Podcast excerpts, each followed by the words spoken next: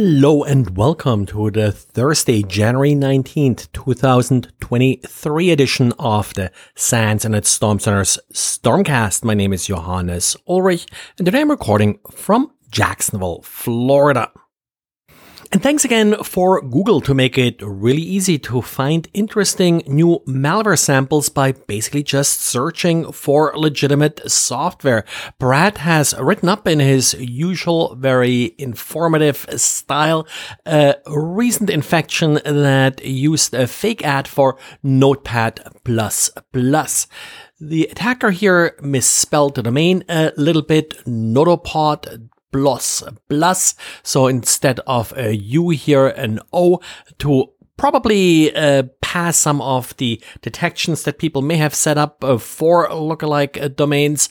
But in the end, the victim ends up downloading a malicious application from a lookalike website that will then, if installed, provide the Aurora Stealer malware.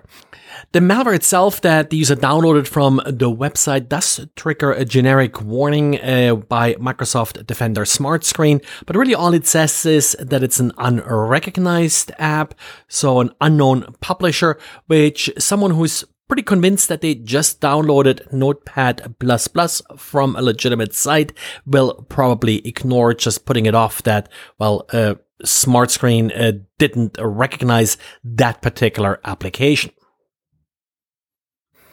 And Oracle did release its quarterly critical patch update, or CPU as Oracle calls it, and it fixes, as typical for this quarterly patch update, about 300 plus vulnerabilities. Quite a number of critical vulnerabilities here, in particular sort of a lot of 9.8 vulnerabilities.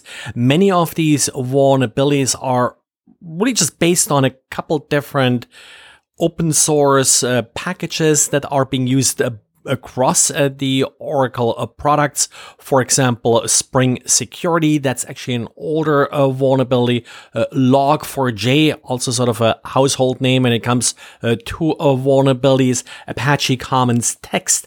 Those are kind of the big ones that I see repeated over and over across the different Oracle applications. So these patches will provide updated versions, or in some cases just updated configurations for these particular third-party products. No easy choice here. It's complicated to update a lot of these applications, but definitely something that you need to do. We have seen them being exploited in the past.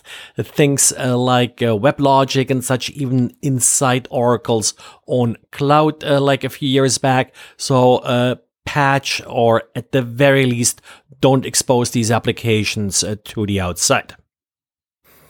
And some controversy about a bug/vulnerability found by the Cisco Talos team in Qt QML.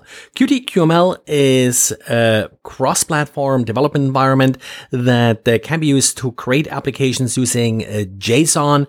Somewhat popular, and JavaScript that is supported by Qt QML can be used to execute arbitrary code.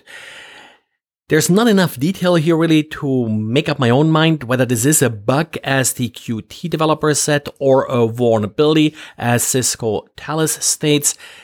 Regardless, there is a patch available, update to Qt project, Qt 6.3.2, and you should be good.